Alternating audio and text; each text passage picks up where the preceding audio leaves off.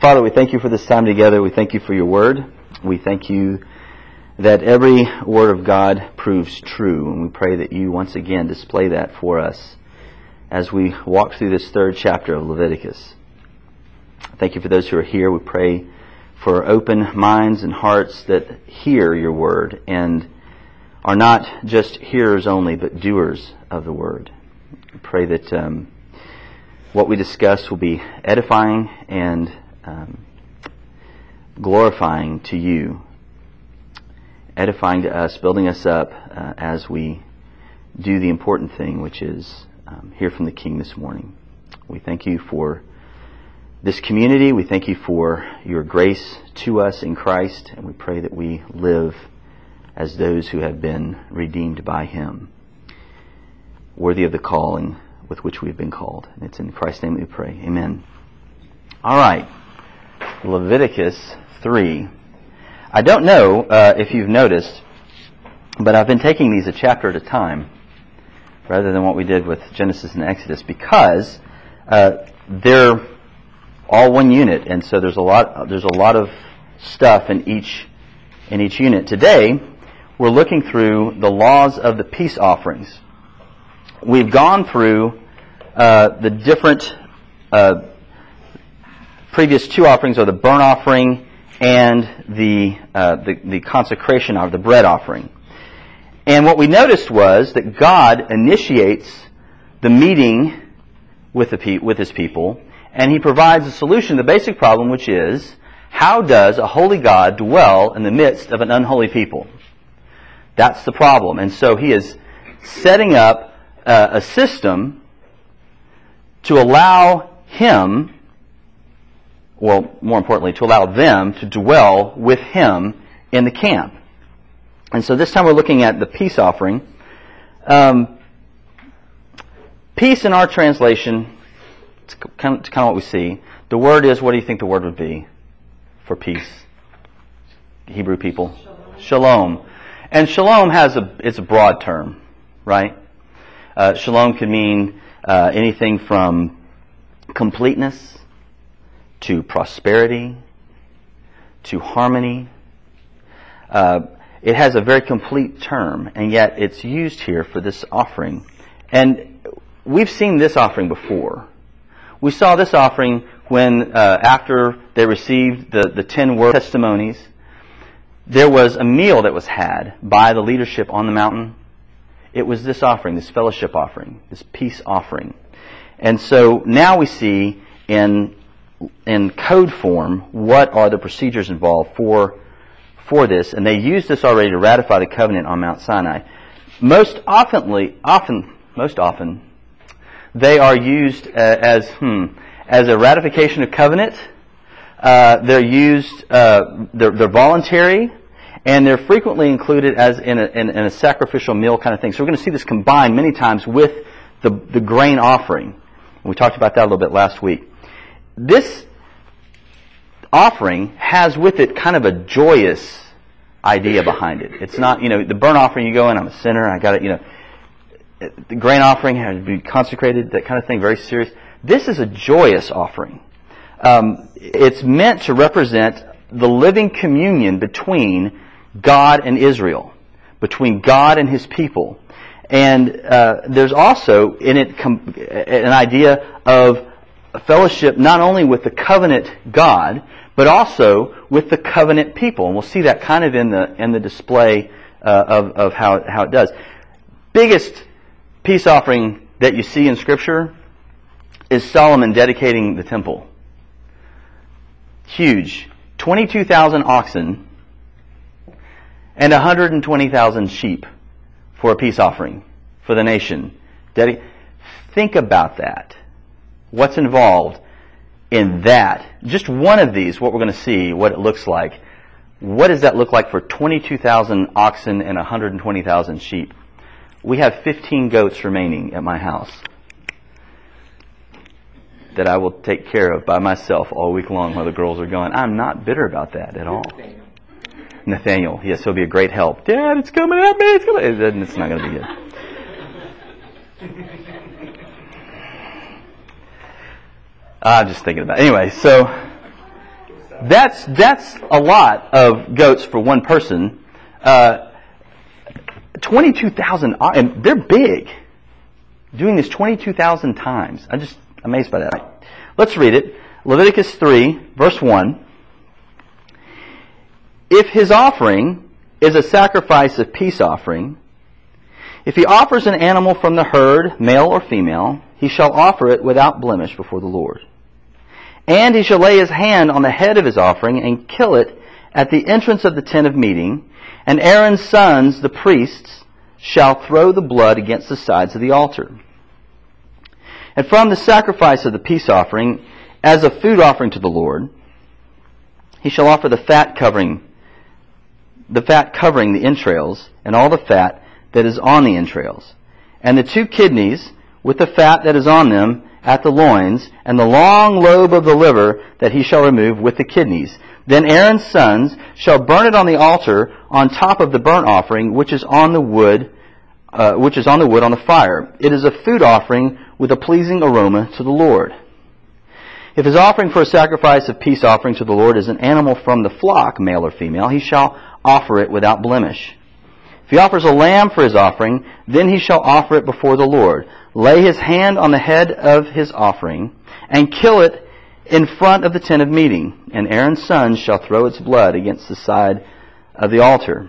Then from the sacrifice of the peace offering, he shall offer as a food offering to the Lord its fat. He shall remove the whole fat tail, cut off close to the backbone, and the fat that covers the entrails, and all the fat that is on the entrails, and the two kidneys with the fat that is on them, at the loins, and the long lobe of the liver that he shall remove with the kidneys and the priest shall burn it on the altar as a food offering to the Lord. If his offering is a goat, then he shall offer it before the Lord, and lay his hand on its head, and kill it in front of the tent of meeting, and the sons of Aaron shall throw its blood against the sides of the altar. Then he shall offer from it as his offering for a food offering to the Lord, the fat covering the entrails, and the fat that is on the entrails, and the two kidneys with the fat that is on them at the loins, and the long lobe of the liver that he shall remove with the kidneys. And the priest shall burn them on the altar as a food offering with a pleasing aroma. All fat is the it shall be a statute forever throughout your generations in all your dwelling places that you eat neither fat nor blood. What's the point of this? What's the point of this? Start in verse 1.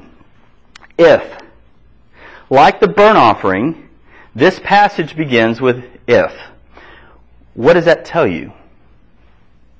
If. It's a voluntary thing. This is something that is conditional. If he's bringing it, this is how he does it. The sacrifice is to be without blemish before the Lord, like the burnt offering. In the ancient Near East, this is an interesting thing here. What type, what sex of animal are they supposed to offer? What it says? Male or female. In the ancient Near East, what they would do is you offer a male goat, bull, sheep to a male deity, and a female goat, sheep, bull, oh, not bull, female bull you have a very difficult time with. It might work with the Supreme Court, but it's not going to happen here. If you have a, a, a female cow to a female deity, right? It doesn't say that here. Male or female. Why? Why do you think? Holiness, differentiate between the other societies and their gods, and to be different. It's distinct. It's a polemic against there's not a male deity, there's not a female deity. God is not a man. He is a spirit. And so there's no male or female with God. It's a polemic against the other cultures. You've got God's created in your image, not so with Yahweh. He's not created in the image of man. Man is created in his image. And so he determines you uh, sacrifice male or female as, as a, a polemic against, an argument against the, the pagan practice. All right, we see the same ritual here in verse 2. What happens, what, is it, what does the offerer do with, his, uh, with the animal before he sacrifices it? What does he do? Why does he lay his hand on it? What do you think? A symbol of transference, a sign of transference. Now, this is a peace offering. What is he transferring?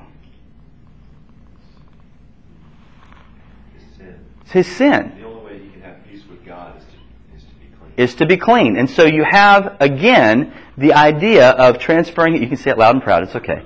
Transferring his sin to this animal, even though it's a peace offering, there's still an atonement visual here. There's still an idea that this is a substitute for your sin. Just real quickly, the procedure is the, the, the person who's bringing the offering, the worshiper, brings the animal to the entrance of the tabernacle and he lays his hand on it, transferring by sign his guilt, his sin, and, and then he slaughters it. The, the offerer does, slaughters it. In the tabernacle precinct, and finally the, the, the priest will get the blood from the animal that he slaughters and splash it, again, lots of blood, splashes it against the altar. That's very similar to the burnt offering, isn't it? What's different? What's different? The whole thing is not consumed. What else? He's slaughtering it at the entrance of the tent. Is a different place? I have to look, but I think you're right. I think there's I think the burnt offering is slaughtered near the altar. I have to I have to look at that again. Escapes my mind. Blood against the altar. It's the same it's the same thing. Same thing, the, the blood being thrown against the altar is the same thing. What's different? The whole thing is not consumed. What is consumed? Fat. Now, when I was growing up as a, as a wee lad, and we had um, meat, steak, uh, brisket, especially, that was tough. Mama always told me, trim the fat, get that off of there, you don't want to eat that. Is that what's going on? Is God trying to be health conscious for Israel? Wh- Why? Why is he having them burn the fat on the altar? As one element. There are a couple other things too. But why the fat? What does that say? Wasn't the fat considered one of the better parts? Yeah. And even though Mama told me to cut it off, I gotta say, it tastes oh so good. It, the fat part of beef, I haven't tried goat. There's one that. The fat of the animal is considered to be the best part. In, in Scripture, you see that idea. Joseph, when he blesses his brother, or tells Israel, come to Egypt. We'll have a party. Come to Egypt. I'll give you the fat of the land. Right? That's the way they talk. The best of the land is the fat of the land. And so, when God requires the fat to be burned as a food offering, is God hungry? Does he say, man, I really like the fat part's good. Forget what your mama said. Is that what he's, is that what's going on? What does that show? When they burn the fat to God. The best part goes to God. The best part goes to God. Ultimately, this is a meal, right? We see this. The, the worshiper eats, the priests eat, and God gets a food offering. Ultimately, this is a picture of a meal. When you're going to honor someone at dinner, you give them the best portion. We see that again with Joseph. He gave Benjamin the double portion among all his brothers to honor him. Right? Uh, and you see that here. That God gets the best portion. He gets, um, he gets the fat. He also gets a couple other things. What, what does he get? Blood. Blood. Well, the blood on the side of the altar, yes. What else? Two kidneys. Two kidneys and what? Liver. And a liver. Two kidneys and a liver. Um, unlike the fat, when my mama fixed liver, that was not something I devoured. But what does it mean here, liver? What, what does that symbolize? Okay, there's some possibly, it's an organ that cleanses the blood. The liver and the kidneys were considered to be choice organs in the animal. I'm just a messenger. They were considered to be the choice organs of the animal. The, the liver was underste- un- understeed. The liver, in fact, hmm, was understood to be the seat of the emotions, the heart of the thing that we would, that in our language we call it the heart of the matter, That where someone, the liver, the liver shiver, all that stuff. Um, but think about this culturally.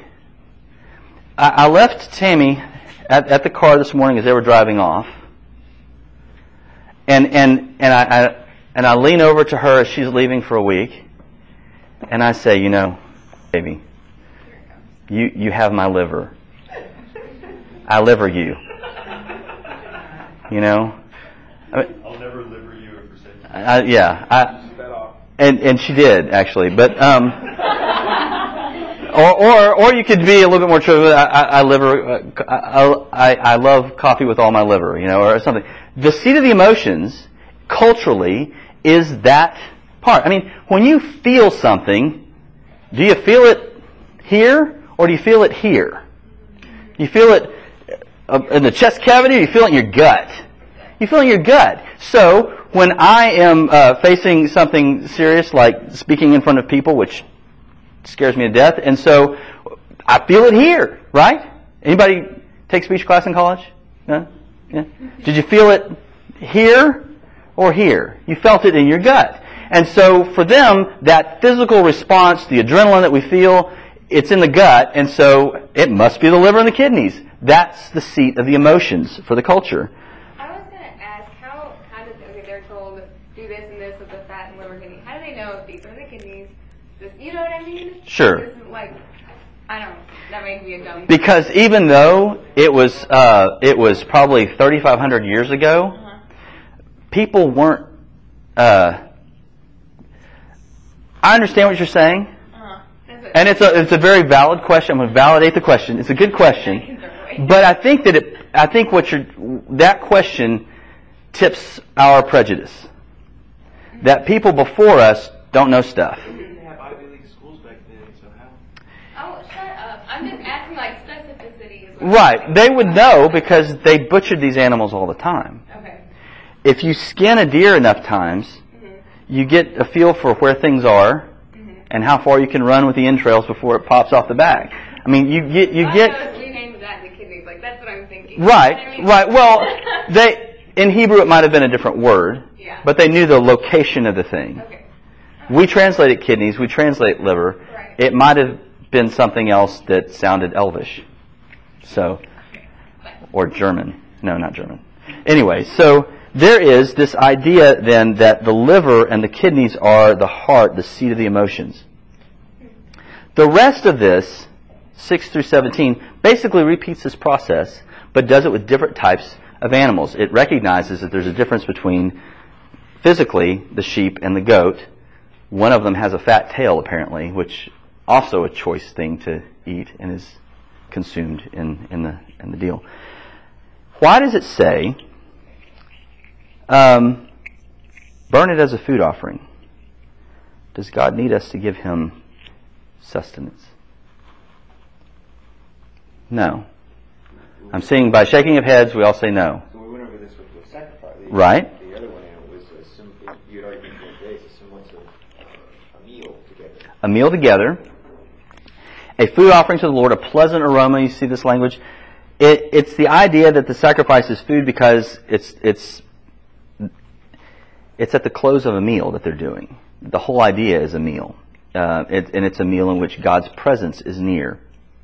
Similar to uh, all of the other uh, sacrifice uh, ritual given in this chapter, the, there's the, the whole thing of, uh, uh, of, of sacrificing the, fa- the fat, the, the, the kidneys, the liver, and yet there is this statement here in verse 16. And the priest shall burn them on the altar as a food offering with a pleasing aroma. All the fat is the Lord's. Um, and it's more than just for this offering. It's a summary statement of all of the offerings. God is to get the best of all of these offerings. God deserves the best. Uh, you give the best to the honored one. we have this idea of, of the honored guest getting, getting the best. So, what does verse 17 say? This is a summary statement. This is a statute given forever throughout your generations in all your dwelling places that you shall eat neither fat nor blood. Literally, the statute is it's literally to engrave. This is something written in stone. And it's forever. This is a solemn prohibition without time limits, without space limits. This is something that's going to happen from this time forward. And it's to be practiced in any and all circumstances. Why? Why can't an Israelite eat fat or blood? What's the big deal? One of the great is that is that a British meal? Blood pudding? I got blood boudin in Louisiana. There you go. Louisiana. So you've got you've got Cajuns who are violating this law every day. We need to send them a text. Um, why? What's the big deal? What's other than gross? Yeah. What, what? I say it's probably to keep in mind that your best goes to the Lord, not, kind of in a symbolic sense. You, you do that, not necessarily, he's not concerned with, you're not eating the fat, you're not eating blood, but just the. That he gets that, that Keeping that in your, the ranking Yes. that prefer God over your taste buds, maybe. Okay, that's the fat. I think is is there. I think that's probably true with the fat. Why the blood though? Wasn't that a pagan thing? A pagan thing. What is blood? It gives life and life. It was used for sacrifice and atonement. And so there, Who's the author of life? Uh, God is the author of life. And to eat blood is to take away from his sovereignty in life, is the idea here. Or does it mean that you're taking life from something else? And does that mean? Well, no, they're they're they're to take life. Uh-huh.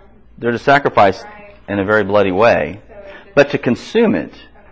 means that you take it into yourself, and the idea is God is the author of life. It should go back to Him. That same as not boiling a kid in his mother's milk. Sure, we'll get to that.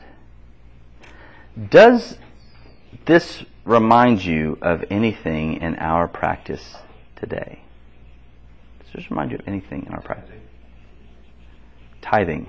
Giving the fat to God is the top 10%. Second week you've mentioned tithing. We need to talk. You've got this on your mind. So gifts to God reminds you of first fruits uh, and, and Christian offering. Okay, all right.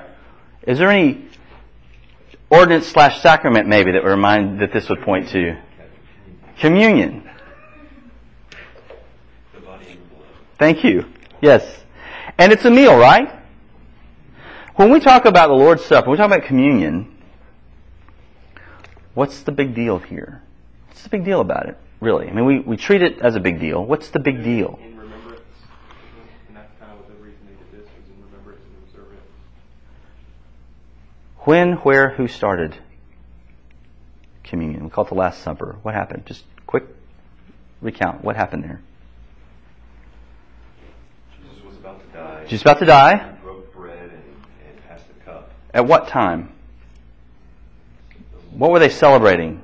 Passover. They were celebrating Passover. Very meaningful Passover, considering that they were eating with the lamb, right? Who was serving it? Jesus. Jesus was serving it. We call it the Lord's table.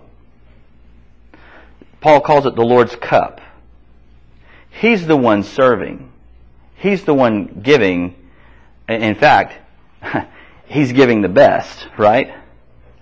He's giving the, the best portion. He's giving himself. Name some of the celebrations we have involving people we, we may admire. What are some of the celebrations that we have culturally? Just go secular. It's okay. What, what are President's Day. President's Day? MLK Day. Payday? Is that what you said? MLK Day. Okay, yes. Uh, so Martin Luther King Day, we celebrate Martin Luther King Day. We celebrate President's Day. Mother's Day, Father's Day. We, we celebrate when Columbus crossed the ocean blue, right? Can you name, can you think of anywhere except here with communion where someone in his own lifetime, in his own lifetime initiates and appoints the method by which he is to be celebrated?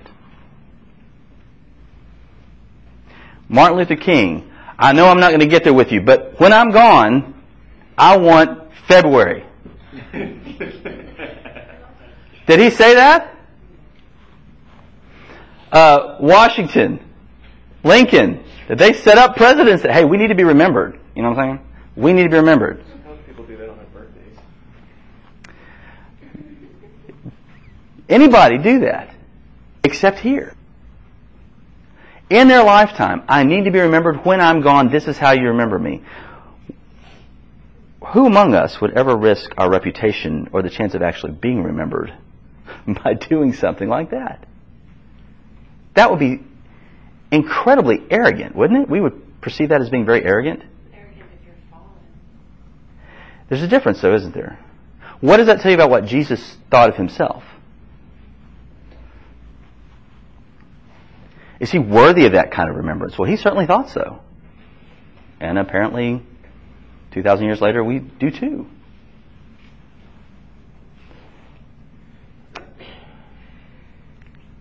Charles Spurgeon said this Does not Jesus Christ, in the very act of instituting in his own lifetime this memorial rite, step at once above the level of ordinary humanity and assert for himself a position toward mankind utterly and absolutely unique? Communion is first a meal. We eat and we drink, and we're there by His invitation. This sacrifice, they're there at the Lord's invitation. Come. Come to the tabernacle. Come to the tent of meeting. Let's have a meal. Be reconciled. It's a picture, it's a shadow of what's coming in Christ. And He says, Take, eat. The Lord's Supper is an act of worship in the form of a ceremonial meal in which believers share bread and wine, fermented or not, to commemorate Christ's death and to celebrate the new covenant relationship they enjoy with God. Um, communion is a sacrificial meal. It's not a sacrifice. When we take the Lord's Supper, we're not saying that Christ is being sacrificed again, like Roman Catholics would argue. That's not what's going on. There's been one sacrifice. We're remembering it. The, the communion takes place at a table, not an altar. Right? We understand that.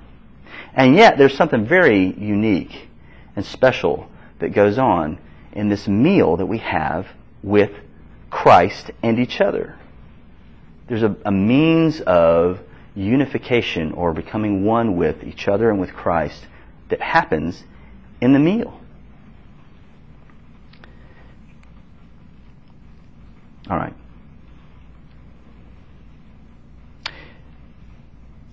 Is it fair to say that the peace offering um, is a picture, ultimately, of the Lord's Supper? Weren't those sacrifices of animals? How is bread and wine related to those sacrifices? What is bread? What does Paul say bread represents? The body of Christ. And what, what does the wine represent? The blood of Christ. He's the final sacrifice. He's the ultimate sacrifice.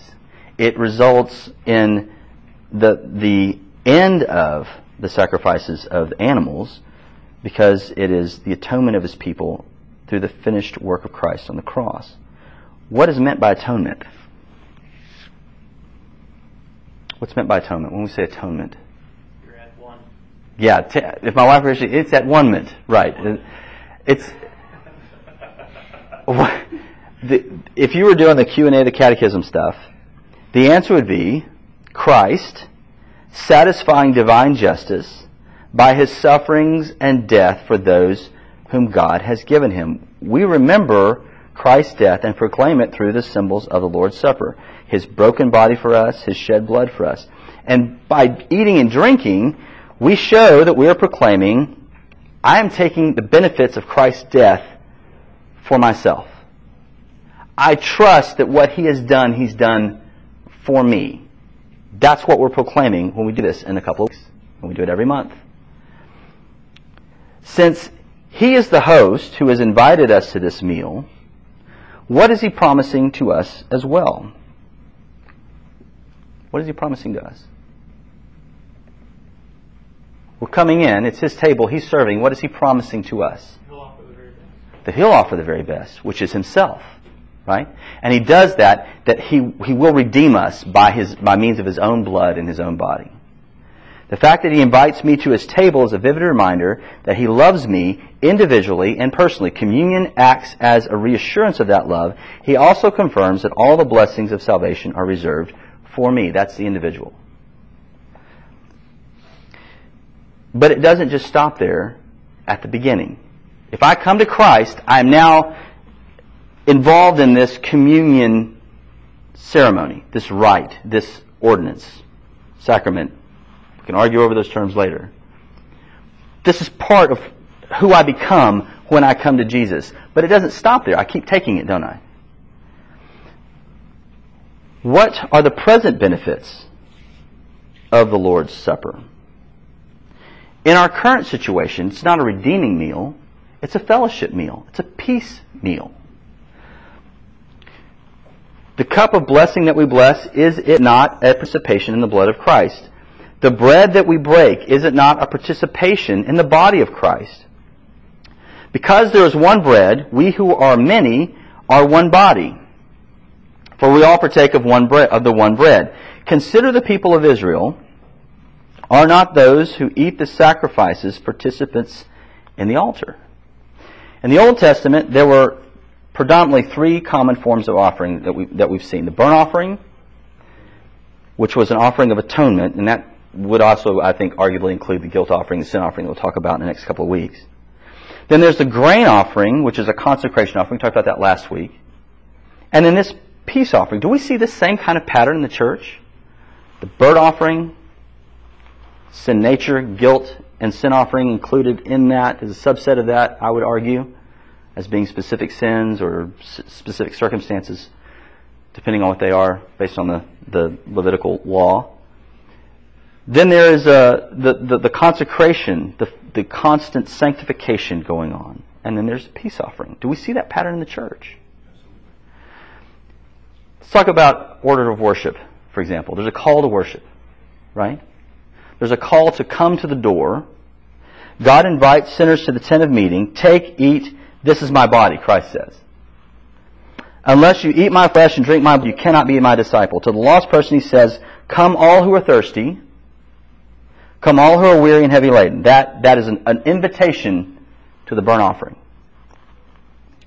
Then, in the life of the church, there's confession and cleansing. The worshiper places, well, he places his hands on the, offers, uh, on the offering's head, symbolically transferring the guilt to the animal. We saw that with the burnt offering, and also in, in this one.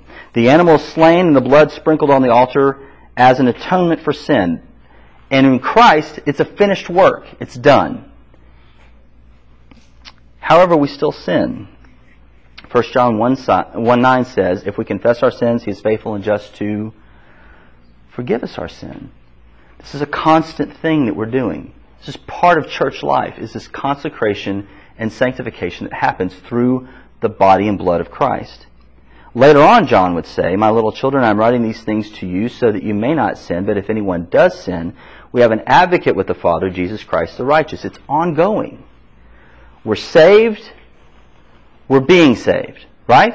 It's a continuous thing. We're growing. And we see this in, uh, pictured in these offerings. Consecration. Many times the grain offering would accompany a burnt offering or sin and guilt offering as a showing of consecration or sanctification of the person. We talked about that last week. Um, a token offering was put on the altar and the majority of the offering was given to the priest. We talked about that whole, whole thing, the portion was given. How are we consecrated? How are we sanctified? Do you remember last week? What did we say? How are we sanctified? It's a kind of important thing. Okay? What are the means of that? The Word. The Word Through fellowship? Holy Spirit. Holy Spirit working in us? Ephesians 4 20 through 24.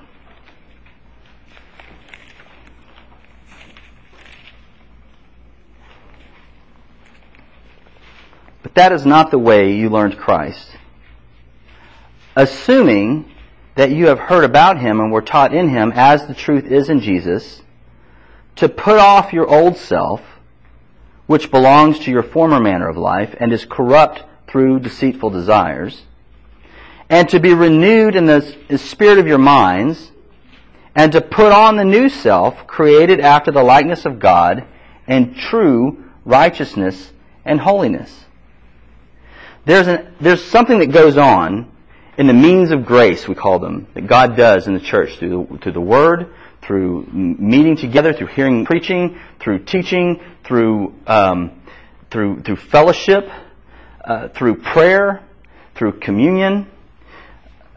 There's something that happens, but it should result in something. It should result in us putting off the old self with deceitful desires. That should happen.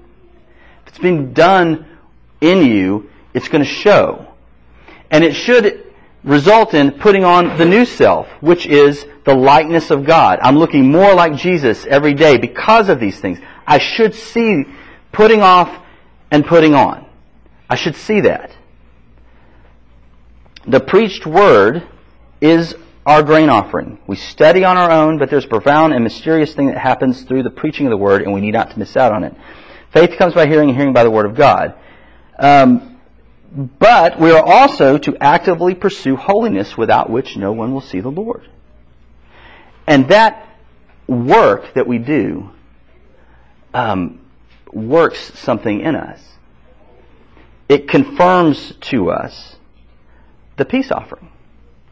There's an assurance that happens as we're growing in Christ and we're seeing Him uh, be formed in us. It's the peace offering. Uh, it's a covenant offering. It expresses the peace or fellowship between the worshiper and the Lord. The choicest portion was burned altar. It symbolized as a whole a communion meal held between the offerer, the priest, and the Lord. The offering was a time to remember and reaffirm the covenant relationship between the Lord and Israel. And yet Paul says, Paul the Jew, by the way, says to Gentiles, for he himself is our peace, who has made us both one and has broken down in his flesh the dividing wall of hostility by abolishing the law of commandments expressed in ordinances. Christ is our peace. Christ becomes our peace offering. Not only is there a celebration of our peace with God in Christ, but also the celebration of our peace with each other in Christ. Think about how profound that is. Christianity is not an ethnocentric religion. You know what I mean by ethnocentric? It's centered around ethnicity that is a very concise and very, thank you. So yes, there is that. Centered around ethnicity. What is an ethnicity? When we say ethnicity, is it race? You've already. I have, haven't I? Ethnocentricity is culture uh, and some physical characteristics. I, personally, I reject the concept of race, but that's we can talk about that another time. Uh, it's a lot of antics, actually. Um, it's not ethnocentric. It's not just Arabs that can be Christians. It's not just Jews that can be Christians. It's not just Americans that can be Christians. Um, it's Democrats. It's Republicans. Even federal judges can be Christians. I know it's crazy. Um, Christians who are black and white come to the table together. I have more in common with a black brother in Christ than a white non-believer. Do you understand that? My identity is in Jesus. So I treat those who claim Christ as if they are also identified in Jesus. Not based on what other special interest kind of people would try to divide up. If they're in Christ, they're in Christ, and that's how I treat them. We may differ on some governmental issues, but they're in Christ, that's how I treat them. After these sacrifices happen, after, after you see the burnt offering, grain offering, consecration, and then the, and then the, the peace offering, there's a, in number six, once all these had happened, there was a blessing that went on the worshiper. The Lord bless you and keep you. The Lord make his face shine upon you and give you peace. The Lord make his countenance rise upon, rise upon you. That whole thing happened, and they were sent out with that blessing. There's a commission. After the sacrifices, they were commissioned. This is the benediction and the call to live a life worthy of the calling to which you have been called. And to be like Christ and preach peace to those who are far off and peace to those who are near. Jesus said this meal was a sign of the new covenant. The Lord's Supper confirms a promise of the future that it is a pledge of his return. So we see, do this in remembrance of me, and him saying, I will not drink of the fruit of the vine until the kingdom comes. So what's the whole thing? The, the meal is Christ is celebrated in our past, for our past, making us accepted before the Father. Christ is celebrated for our present. He is our sanctification through His Word and by His Spirit. We're, we're receiving grace upon grace daily. And Christ is celebrated for our future. He is our peace now and forevermore with the Father. Revelation 19:6 says, "Then I heard what seemed to be the voice of a great multitude, like the roar of many waters, and like the sound of mighty peals of thunder, crying out, Hallelujah! For the Lord our God, the Almighty, reigns. Let us rejoice and exult and give him the glory. For the marriage of the Lamb has come, and his bride has made herself ready. Listen to this. And it was granted her, it was a gift to her, to clothe herself with fine linen, bright and pure. For the fine linen is the righteous deeds of the saints. It's a gift to live lives worthy of the calling to which we've been called. It's a gift to do that. Let's not despise the gift. Let's be at peace and live in peace because He is our peace offering. Any questions? That's a lot to dump on you there at the end. Any questions? Does that make sense? The order of things burnt, consecration, peace. We've got two more guilt and sin next two weeks. This first seven chapters is kind of the whole offering thing. We see all the procedures for that, and then we get into some some other things that are just fascinating. All right. Let's pray. I know we're running long on time. Sorry. Father, thank you for this time together. We thank you that you have made Christ to be our peace. And that we can trust Him. We can rely on Him. But Lord, we also know that with your gift comes a holy calling for us to be um, conformed to His image, to, to pursue holiness, to pursue distinctiveness among the culture, that we're not to live like the rest of the pagans around us, but we are to be your people, bearing your image and in your likeness. Would you help us by your Spirit to put off the old man and to put on the new man who is created in the likeness of God? Would you give us wisdom how we live, that we do that well. Not, not flirting with both kingdoms, but safely resting at peace in the kingdom of your dear Son. We pray for all these things in Jesus' name. Amen.